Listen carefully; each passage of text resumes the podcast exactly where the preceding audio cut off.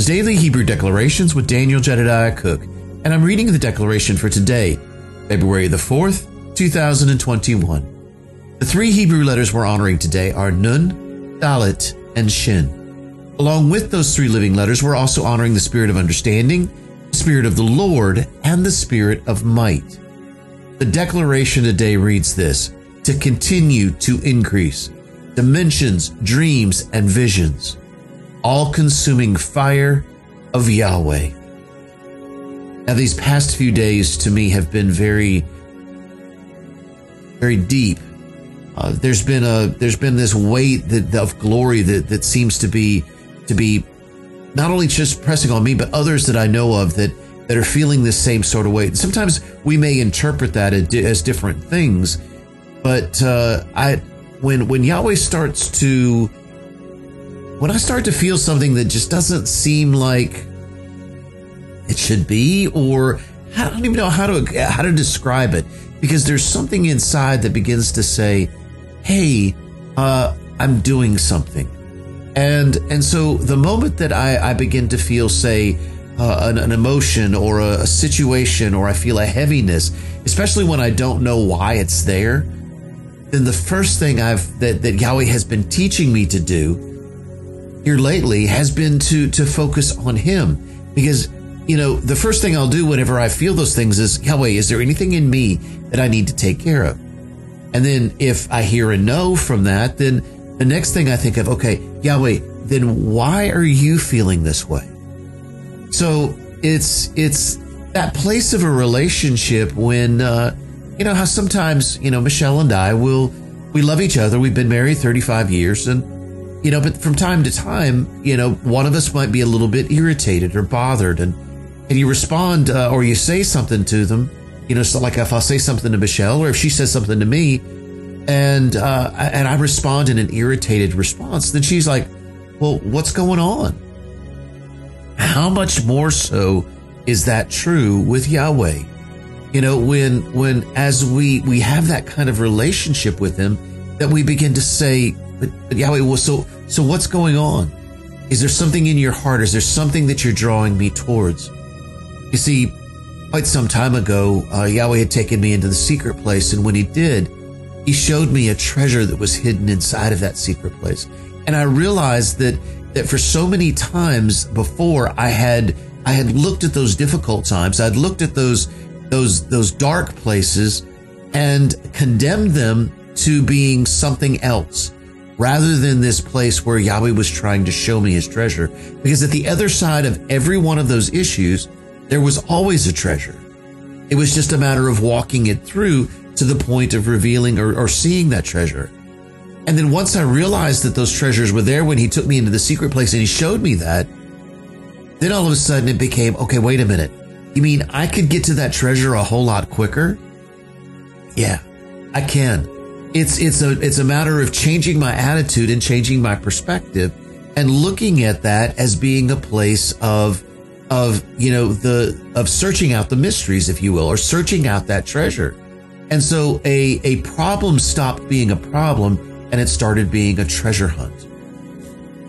That's really not what I wanted to talk about this morning, but it kind of lays the foundation for really the place that I do want to talk about because there's been an all consuming fire that's been burning for quite some time now. You know, probably several months ago, Yahweh began to speak to me about, and the two shall become one flesh.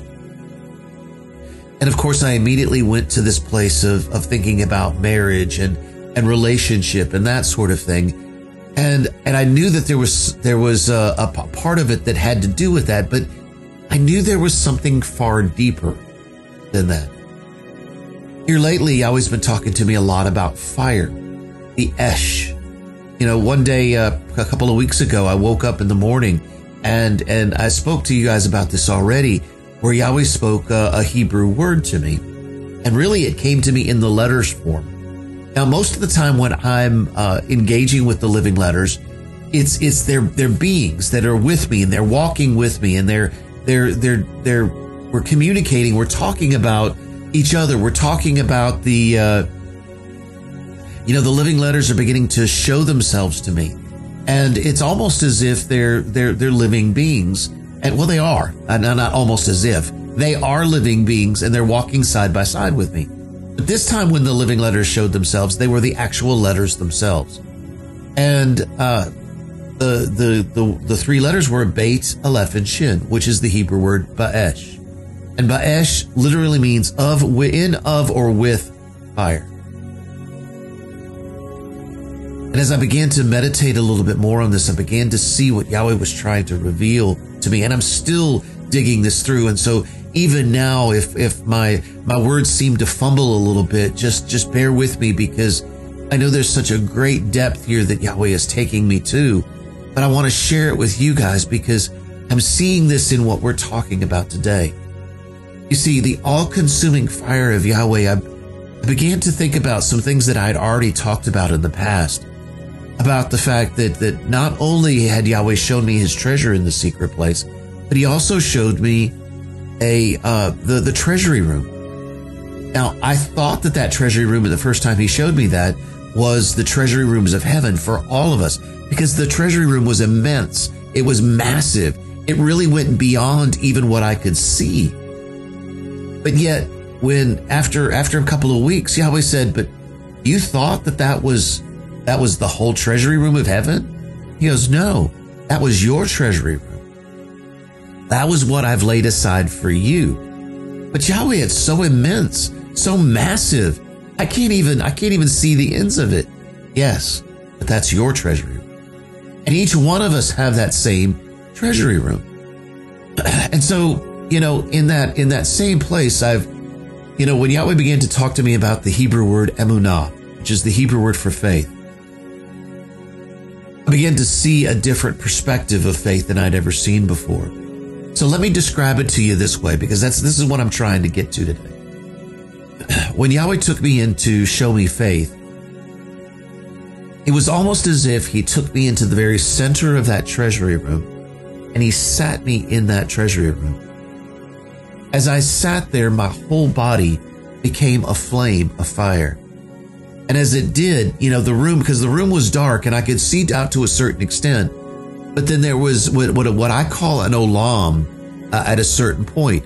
In other words, I could see out to a certain extent, but then there was darkness beyond that point. I couldn't see what was beyond that point. But yet I knew because all I had to do was to walk in that direction and there was a revealing of what was behind what appeared to be the ending point, but it wasn't. It was, it was, is almost as if it went on, uh, in, in, into infinity in that place or eternally. But anyway, that's, that's not the point that I'm trying to make here.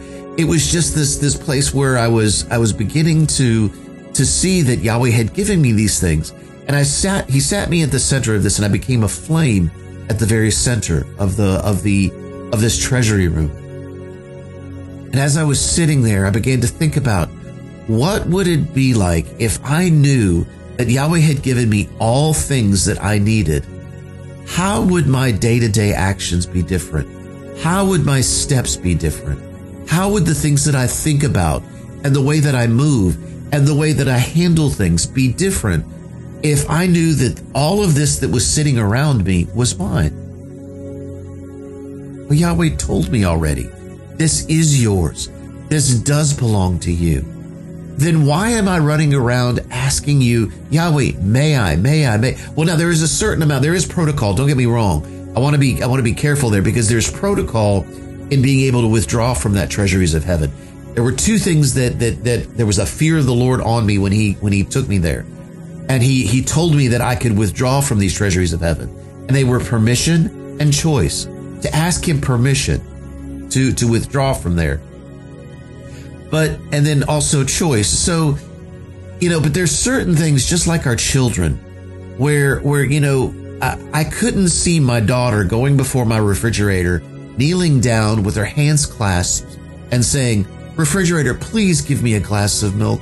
I so much would like to have a glass of milk. Would you, would you please give me a glass of milk? Because if I'm hearing this from the other room, I'm probably going to holler out to her and say, Hey, open the kitchen door, open the, the refrigerator door, go grab you a glass of milk and get the milk yourself. You see what I'm saying? Because there are certain things that are a part of just life, but then there are other things where we have to ask permission. And so this is what all of this has to do with. But let me leave you with this today. How differently would you act?